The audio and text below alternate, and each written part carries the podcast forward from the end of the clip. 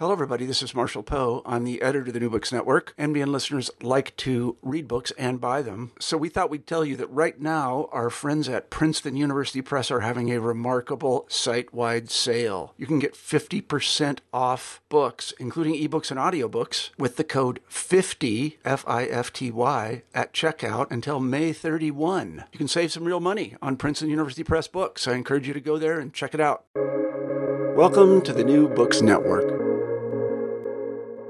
Hi, listeners, and welcome to the New Books Network's special series, New Books and Celebration Studies. I am Emily Allen, your host for this episode. Today, I am speaking with Dr. Timothy Larsen about the Oxford Handbook of Christmas, published by Oxford University Press in 2020. The Oxford Handbook of Christmas provides a comprehensive interdisciplinary account of all aspects of Christmas across the globe, from the specifically religious to the purely cultural. The volume provides authoritative treatments of a range of topics from the origins of Christmas to the present, decorating trees to eating plum pudding, from the Bible to contemporary worship, from carols to cinema, from the Nativity story to Santa Claus, from Bethlehem to Japan, from Catholics to Baptist, from secularism to consumerism. So, Christmas is not just a modern holiday, but has been an important feast for most Christians since the 4th century and a dominant event in many cultures and countries for over a millennium. The Oxford Handbook of Christmas provides an invaluable reference point for anyone interested in this global phenomenon. So, our guest today, Dr. Timothy Larsen, is McManis Professor of Christian Thought at Wheaton College. So, Tim, thank you so much for joining us on New Books and Celebration Studies. I'm very pleased to be here. Yeah, looking forward to our talk. So, before we dive into the book, can you tell our listeners a little bit more about yourself? I'm a historian. I did my BA in history all the way through, did a PhD in history but for kind of quirky reasons, I ended up teaching in a theology department, and I've gotten more and more theological as well as historical. I actually was recently awarded a doctorate of divinity in theology from the University of Edinburgh. So I now have two doctorates, one in history, one in theology. And then even more quirky, I got into the history of anthropology. And so now I'm a fellow of the Royal Anthropological Institute uh, in the United Kingdom, and I go to a lot of anthropological conferences. I'm saying all that to say I think this volume is a very interdisciplinary one, and you have to kind of enjoy and think about lots of disciplines, and that's really playing to my story and my background and my strengths. Yeah, as you were talking, I was thinking about that, how much that resonated um, in the breadth of the volume.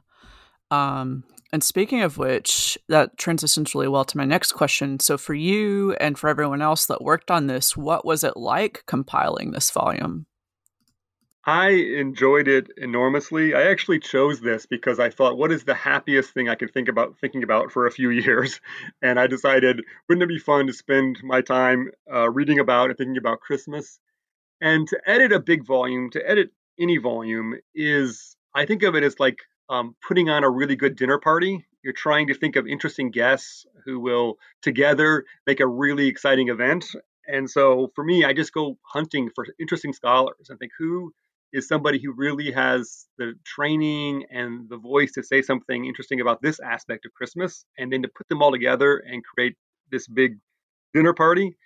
For the contributors, I think it was kind of like my reaction. Many of them said to me, You know, I've been turning down um, people offering me to write things recently, but I just so love the idea of thinking about and writing about Christmas that I'm going to say yes to your idea. So I think it kind of hit people at a moment when they was just like, yeah, let's think about something cheerful and good. Uh, and Christmas sounds like a lovely diversion, and so they came on board. Yes, as soon as I, you know, heard about the book, I also had the same reaction. I was like, "Oh my gosh, I have to check out this book about Christmas." and I love the comparison about a dinner party. I think that's spot on. You know, you kind of see who's at the table and you you know, the different attendees are in conversation with one another. Um, and I think you see that, you know, from chapter to chapter how complementary um all of it is within this actually broad scope of Christmas, you know. Um And then, you know, as you were working on this with everyone, what were some of the goals that you had for this handbook? Yes, some of them are kind of what you would expect. I really wanted to be as comprehensive as possible. I tried to think of every aspect of Christmas and make sure that it had a place in the volume and that it'd be authoritative, that you could trust the information, that I found scholars who really knew how to do their work well and had the background and training to really understand their subject matter.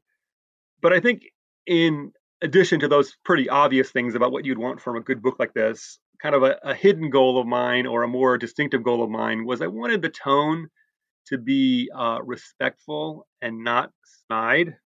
Christmas scholar, scholarship is kind of strange because a lot there's a lot of kind of debunking kind of scholarship out there that kind of enjoys tearing apart people's traditions and showing them that they're not what they think or they have dubious origins or whatever.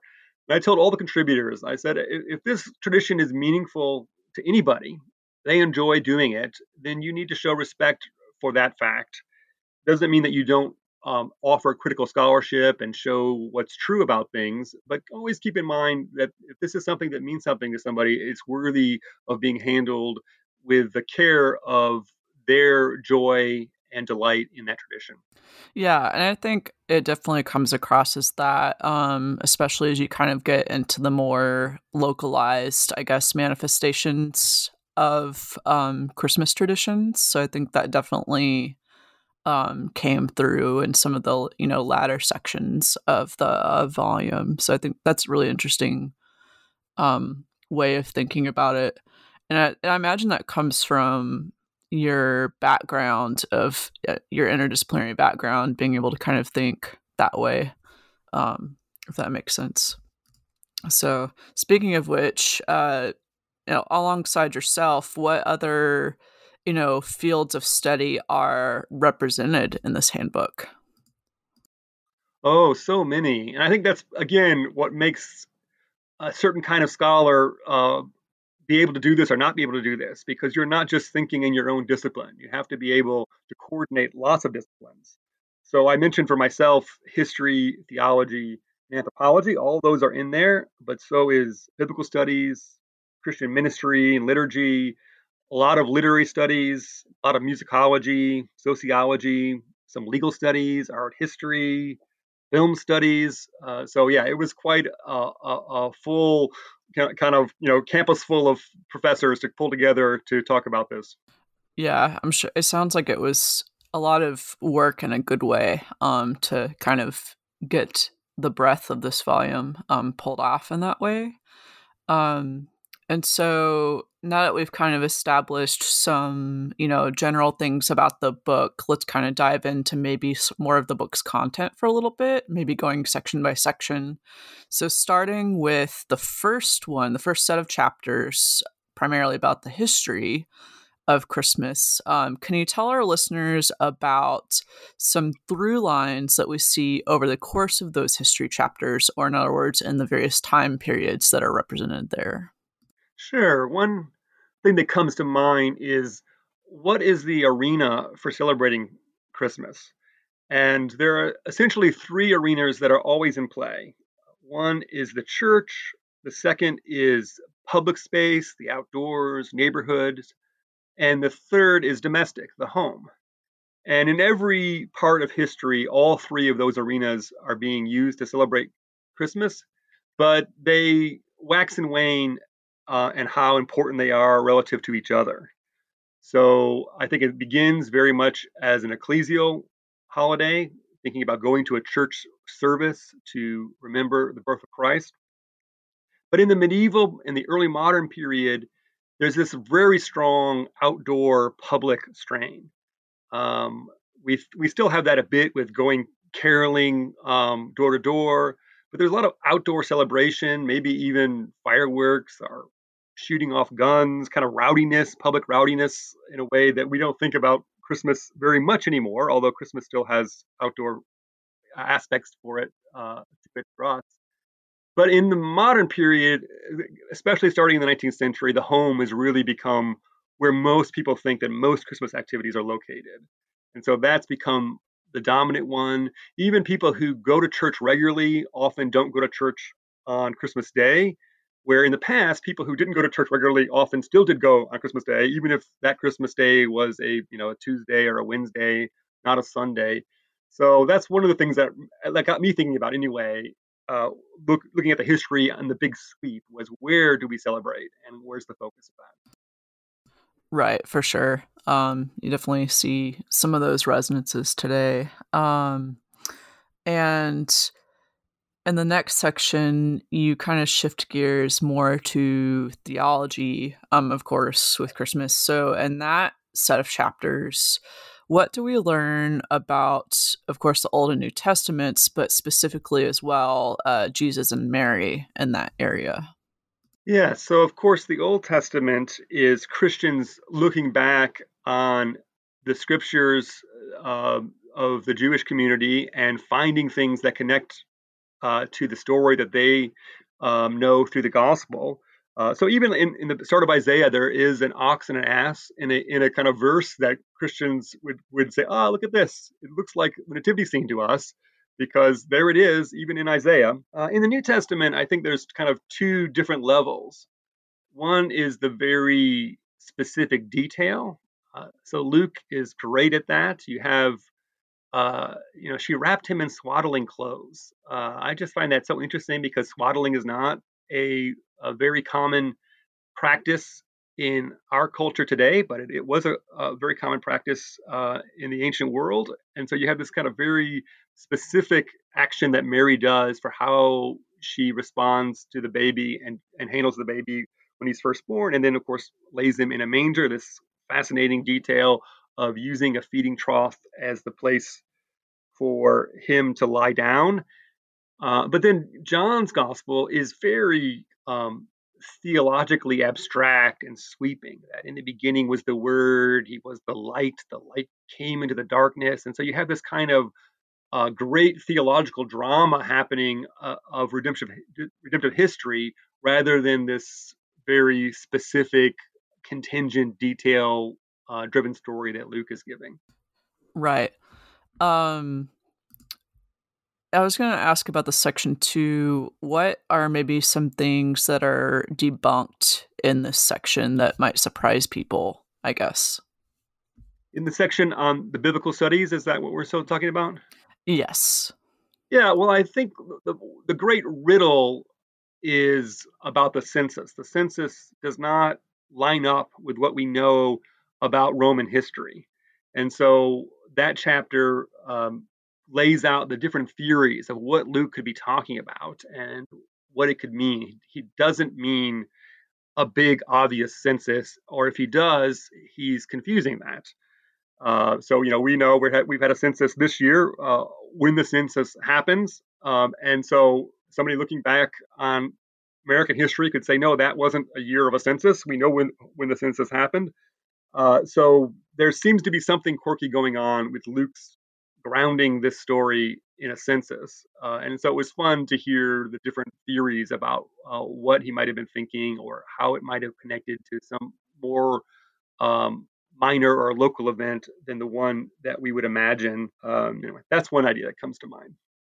Yeah, I found that interesting because, you know, I grew up in a Christian church. Uh, and I remember hearing that, you know, um, and I just never realized how comp like complicated that could be um, something like the census you know? Um, so i thought that was definitely an interesting uh, layout of that for sure. And overall i think with the whole volume there were a lot of things that you know were interesting to read about and you know not debunking per se but complicating rather you know some of these different aspects of christmas um you know that a reader might not be aware of. So I thought that was kind of an interesting approach that readers might find um, throughout the volume, even apart from just the section.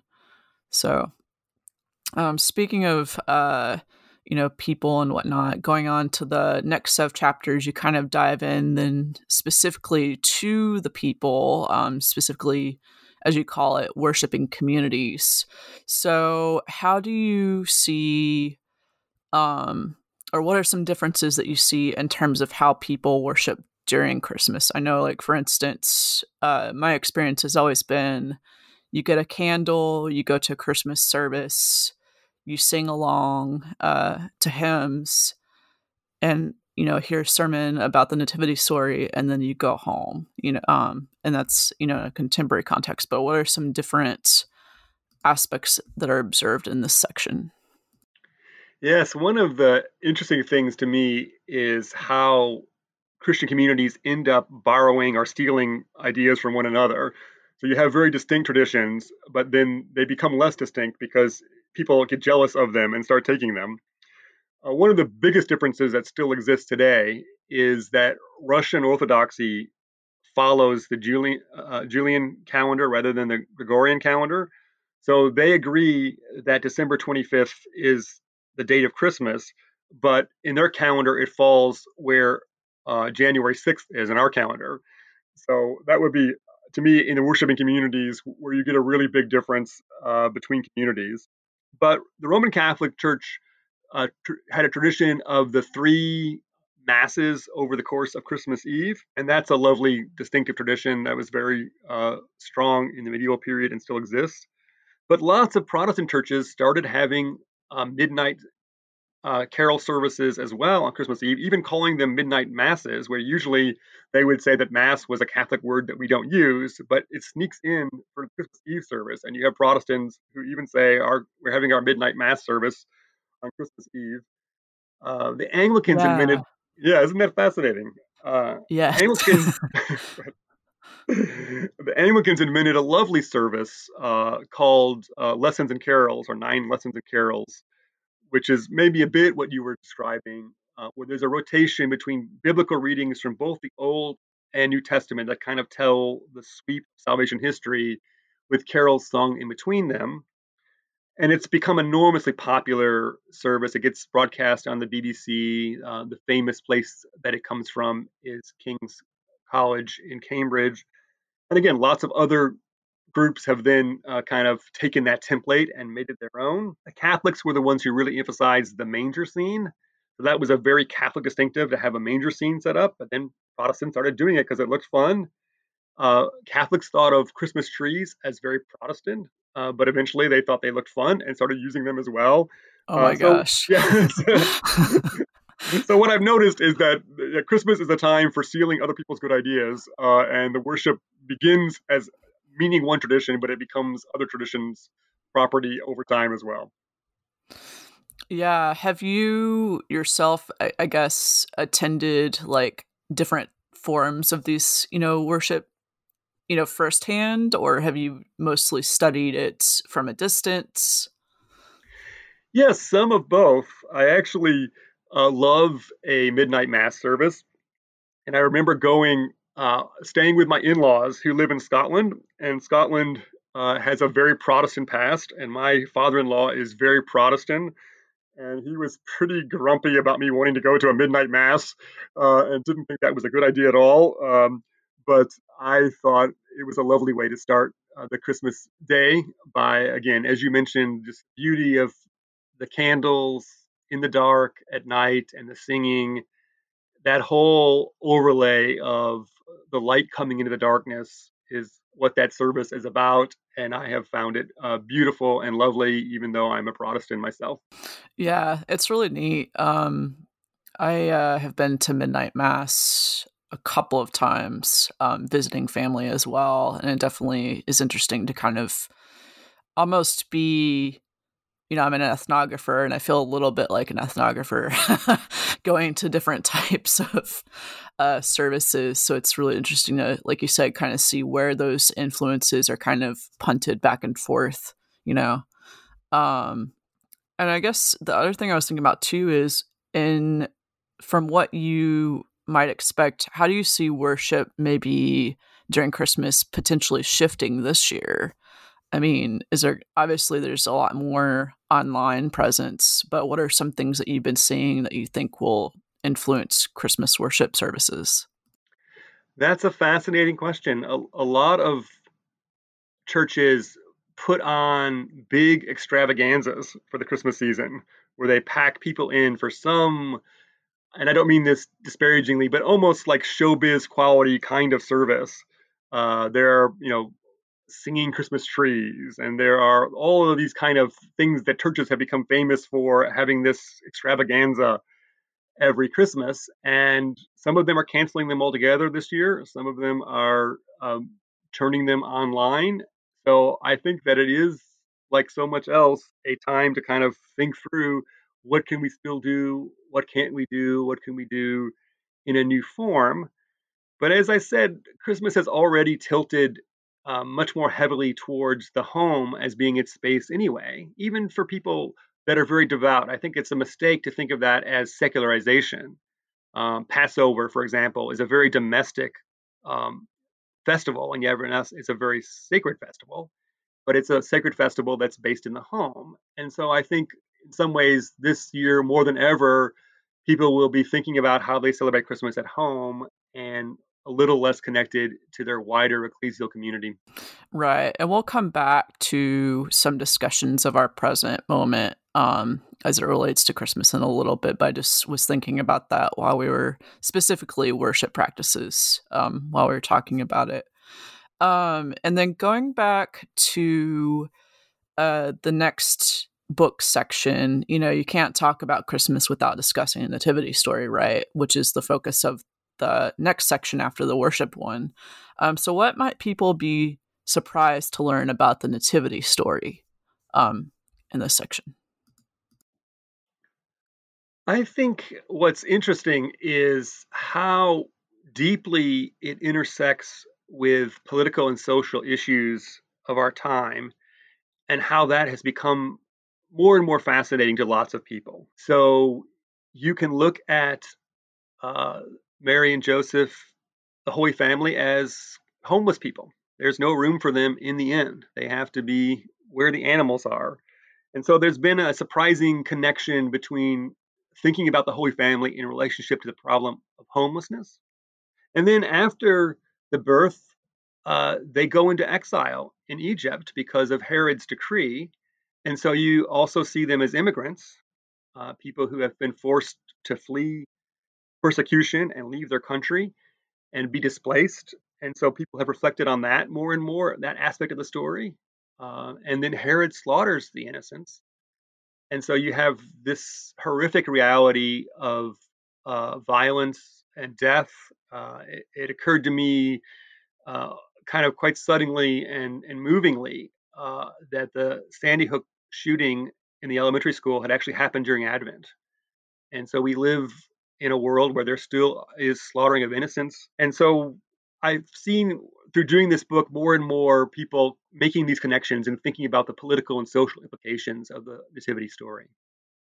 Right. And I was thinking about, you know, the earlier this year, Black Lives Matter and that similar kind of questioning, you know, of what does slaughtering look like um, and whatnot. I think people can definitely uh, find, like you're saying, resonances in even this story. So it's a really interesting um, point too.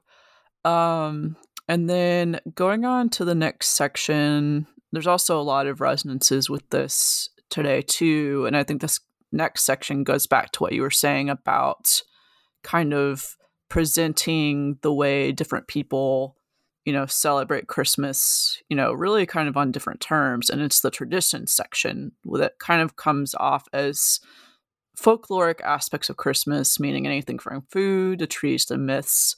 So what are some traditions discussed in this section uh, that stand out to you? Certainly uh, for me one of the most interesting things is really thinking carefully about santa claus so he's obviously a very large tradition uh, for Christmas celebration now. And partly what interested me is because a certain kind of Christian, some of which are close relatives of mine, worry that Santa Claus has secularized Christmas and that he's like this secular rival to Jesus and is destroying the holiday for what it's meant to be, the true meaning of Christmas. And what I realized uh, as I got more and more into the research and as my other scholars did their work and I read it, was how deeply Christian the origins and promotion of the fame of Santa Claus is. Uh, then the name Santa Claus obviously is a um, a kind of vernacular uh, spin on Saint Nicholas, and so that's a longer tradition we could talk about if you're interested. Saint Nicholas, but in the specific Santa Claus, um, from the poem "Twas the Night Before Christmas" uh, by Clement Moore, and he was a professor of Bible at a seminary. Um, and right through the 19th century, from that point onward, you have, uh, if you wanted to buy a Santa Claus outfit, the only place you could buy it from was a religious supplies company, just like you were buying communion cups or church choir robes. And if you wanted to meet Santa Claus in person, the only place you could meet him was at Sunday school. Children met uh, Santa Claus in Sunday school for decades and decades before he ever started showing up in department stores. So it was fascinating to see that, well, actually, it was the churches who really promoted Santa Claus and made his fame go uh, far and wide. And I came to think about uh, the fact that Jesus in uh, Matthew chapter 6 and the Sermon on the Mount says that if you want to give in a Christian way, you should give secretly. Don't let your left hand know what your right hand is doing. Keep it anonymous. And St. Nicholas was famous for giving anonymously. And then people began to give in his name as a way of giving anonymously. And so I think Christians liked Santa Claus because to give the way that Jesus told Christians to give is to be a secret Santa, to find a way to do it without your name being attached to it. So it was, anyway, an interesting kind of little journey for me to think through where Santa Claus comes from and, and how his fame spread so widely through the churches. Yeah, and um, you were starting to at the beginning. You were talking more about the f- like Saint Nicholas himself. Um, what were you wanting to explore there? Yeah, so what he is famous for is taking bags of gold and throwing them through a window at night, again, secretly, anonymously, uh, because there were three girls in this family who were going to be sold into slavery if they did not get uh, dowry. And the by the he did it for the first girl and then the second girl and for the third one they were on the watch because they're like what is going on with these bags of gold coming through the window and they caught him but the point was that he didn't want to take credit for it he didn't want to be able to say look i'm your benefactor. He just wanted to help them without drawing attention to himself. And so that was what inspired people's imagination. He became one of the most popular saints in the medieval period. He's so beloved. So many churches are dedicated to him across so many different nations. And eventually, some French nuns thought, we want to help the poor, but we don't want to take credit for it. What if we gave gifts to the poor and just wrote a note that said, from St. Nicholas? And it was exactly the right idea. We've been inspired by Nicholas, so we don't need to take credit for it. Um, and so that's how it gets going and going. And so St. Nicholas to Santa Claus is all about a tradition of giving gifts without taking credit for it. Right. And I uh have seen kind of some or been looking into some rituals I think that kind of are also spin-offs of that like belsnickeling. Yes. Um that kind of thing where it it's really interesting to see how it manif- that idea of gifting manifest um in the vernacular I guess in that way. Um, the other thing I want to ask you too about this section is have you tried any of the foods that are discussed? so we do try um, some things sometimes. Um, this is kind of like uh, shifting uh, on the border between foods and games. Uh, but there's a Victorian tradition called Snapdragon, where you take dried fruit and you put it in a bowl of brandy and you set it on fire and the game is you have to reach into the flames very quickly and pull out the fruit and then eat it. And the point of it was it's a bit hot and tricky, and so it's kind of fun to watch people kind of trying to be brave and, and making it and and uh, what happens to one another if you drop something or not. So my family did do this, uh, I think, two years ago, and it and it, and it still worked. It was still uh, entertaining and caused us all to laugh a lot and have a good time together. That's fantastic. yeah, I definitely see what you're saying. It's definitely both entertainment and, um, you know, still an edible form of entertainment. um, speaking of entertainment, that actually leads really well into the next section, which kind of looks at, you know, um, the different art forms of Christmas, anything from music to poetry to film. And of course, being a musicologist, I have to tease out music in particular here. So I found it, for instance, uh, interesting, the particularly the first two chapters about the development of what you know is often designated on like Spotify and whatnot as Christmas music, broadly but defined. And you know, looking at particular in the second chapter of this section, you know, how do you see or how have we seen the sacred and secular quote unquote Christmas music change over the course of the 20th century in the US? And in this genre, where do the sacred and the secular meet? Oh, what a fascinating question. So we have a radio station here in Chicago that calls itself The Light. And throughout the regular rest of the year, it just plays standard uh, pop hits, contemporary hits with a few uh, kind of you know classic rock and easy listening songs thrown in. But it's the station in Chicagoland that switches to all Christmas music, uh, usually around uh, you know just a couple days into November. It goes all Christmas music, and that fascinates me. That here's like you have a loyal audience of contemporary pop, and then all of a sudden you can hear a carol written um, centuries ago being played on this pop station over this special time of the year. So that, that chapter on the 20th century is fascinating because what he argues, Todd Decker is the uh, musicologist who wrote that chapter, is that we've actually kind of reached this stable canon of pop Christmas songs that you play there, and it's kind of like um, solidified. And so it's this strange moment where where a song that was a hit in 1942 is also a hit every year again uh, for these few weeks or two months uh, of November and December. And those songs get played on pop stations, and they might have uh, very explicitly religious lyrics about the Son of God about Jesus Christ, about salvation. But of course, they are also um, mingled in with uh, lots of romance songs and what he calls blue Christmas songs and songs about gifts and what you want and uh, more kind of commercial money aspects.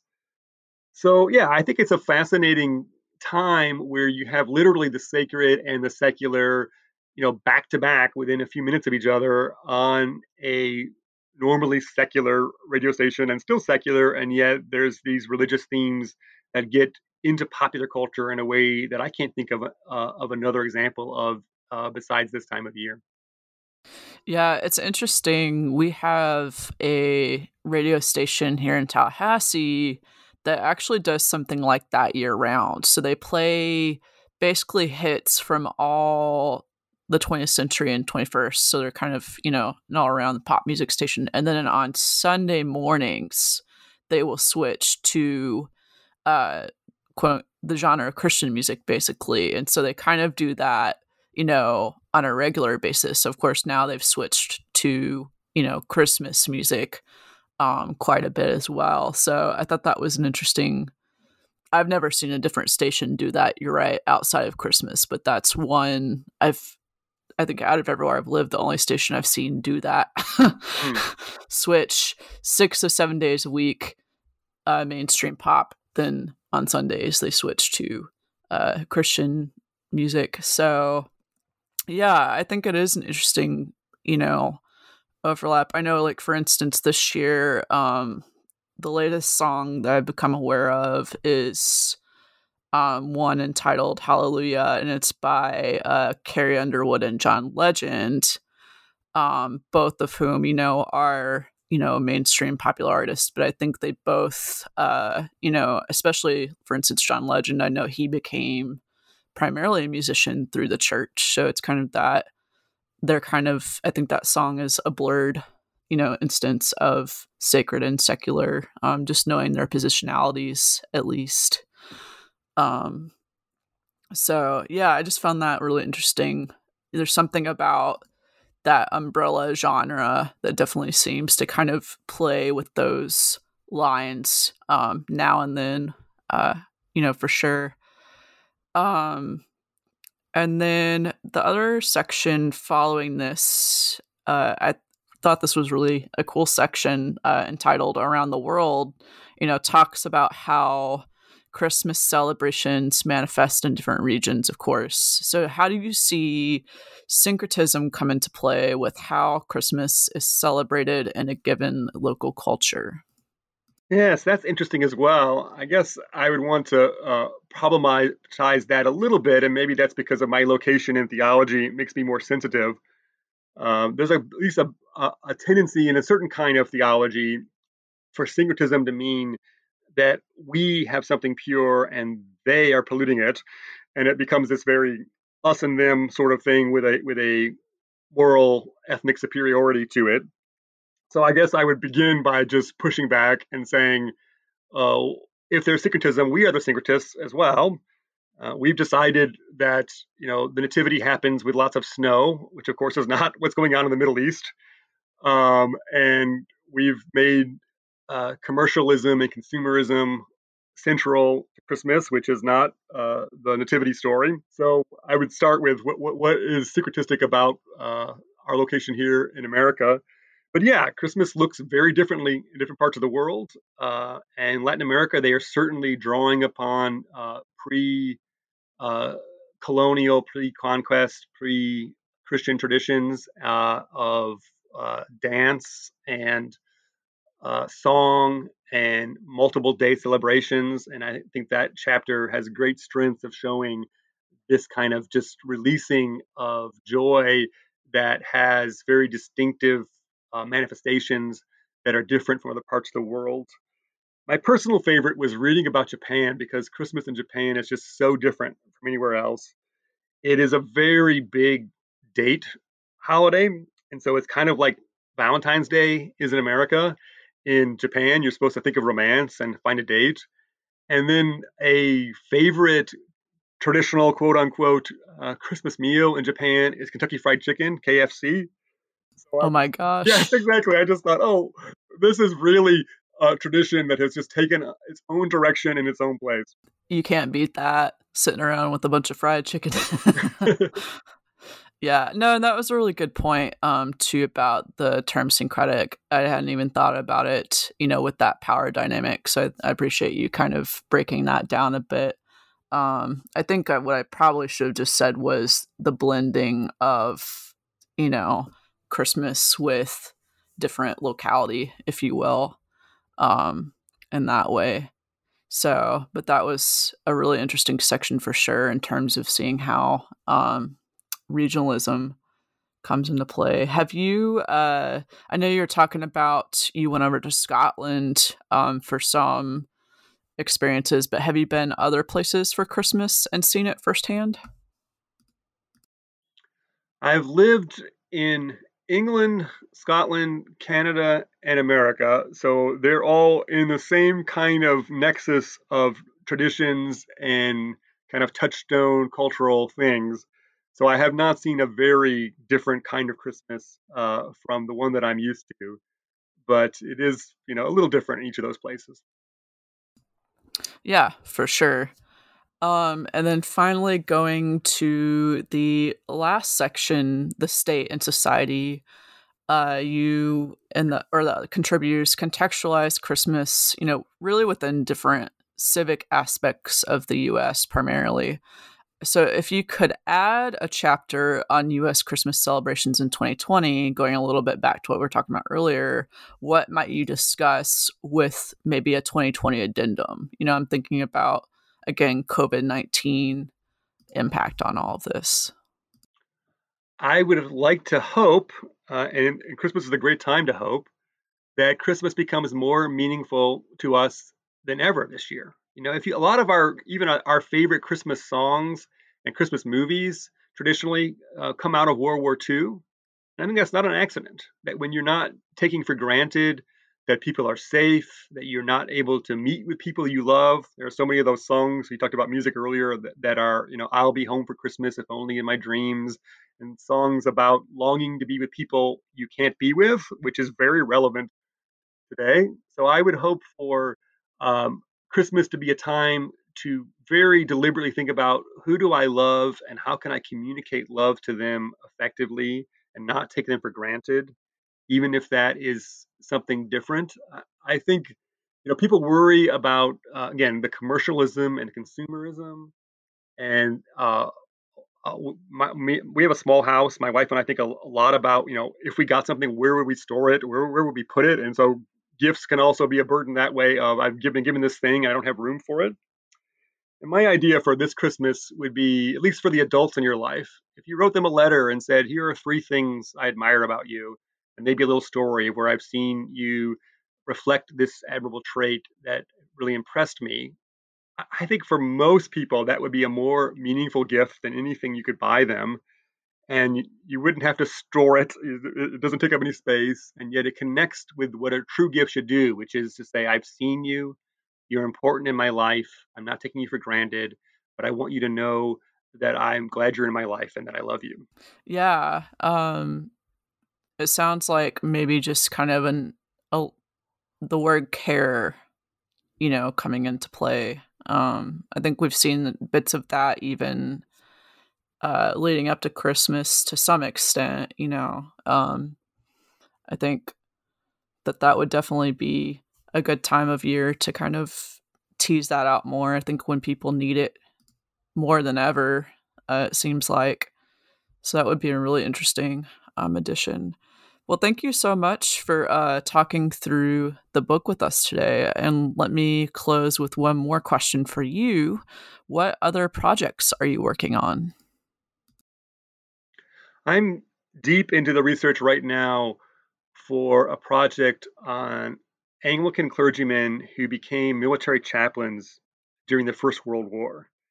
So I want to see how the war changed them and their ministry. I'm trying to really uncover what they thought about their ministry and the church and theology before the war, what they said during the war, and then how the war might have changed their trajectory or reinforced things that they thought mattered before the war.